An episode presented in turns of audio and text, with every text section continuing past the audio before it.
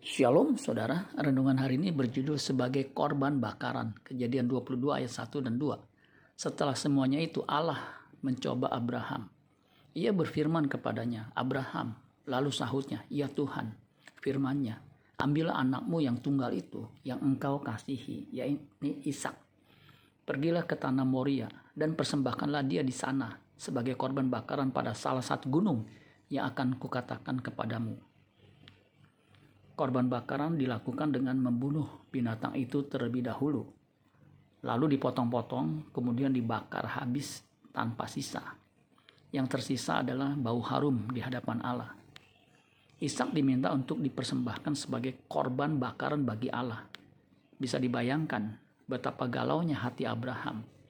Tetapi terbukti Abraham lebih mengasihi Allah ketimbang anak tunggalnya itu. Kejadian 22 ayat 10 dan 10 sampai 12. Sesudah itu Abraham mengulurkan tangannya lalu mengambil pisau untuk menyembelih anaknya. Tetapi berserulah malaikat Tuhan dari langit kepadanya, "Abraham, Abraham," sahutnya, "Ya Tuhan." Lalu ia berfirman, "Jangan bunuh anak itu dan jangan kau apa-apakan dia, sebab telah ku ketahui sekarang bahwa engkau takut akan Allah dan engkau tidak segan-segan untuk menyerahkan anakmu yang tunggal kepadaku. Orang Kristen sejati harus mempersembahkan tubuhnya sebagai korban bakaran yang baunya menyenangkan hati Allah. Roma 12 ayat 1. Karena itu saudara-saudara, demi kemurahan Allah, aku menasihatkan kamu supaya kamu mempersembahkan tubuhmu sebagai persembahan yang hidup, yang kudus, dan yang berkenan kepada Allah. Itu adalah ibadahmu yang sejati.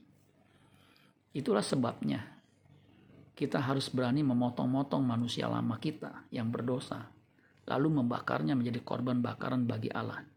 Itulah ibadah yang sejati yang berkenan di hati Allah. Yesus memerintahkan kita untuk memotong anggota tubuh kita yang berdosa.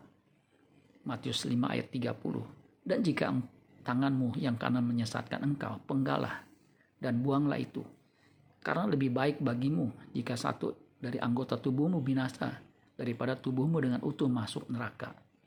Matius 18 ayat 8 dan 9. Jika tanganmu atau kakimu menyesatkan engkau, penggalah dan buanglah itu. Karena lebih baik bagimu masuk ke dalam hidup dengan tangan kudu atau timpang daripada dengan utuh kedua tangan dan kedua kakimu dicampakkan ke dalam api kekal. Dan jika matamu menyesatkan engkau, cungkilah dan buanglah itu karena lebih baik bagimu masuk ke dalam hidup dengan bermata satu daripada dicampakkan ke dalam api neraka dengan bermata dua. Apakah mudah mempersembahkan tubuh kita sebagai persembahan kepada Allah? Memang tidak mudah. Tetapi jika Abraham bisa, maka kita yang terhisap sebagai anak-anak Abraham pasti juga bisa karena ada Roh Kudus yang menolong. Amin buat firman Tuhan. Tuhan Yesus memberkati. Sola Gracia.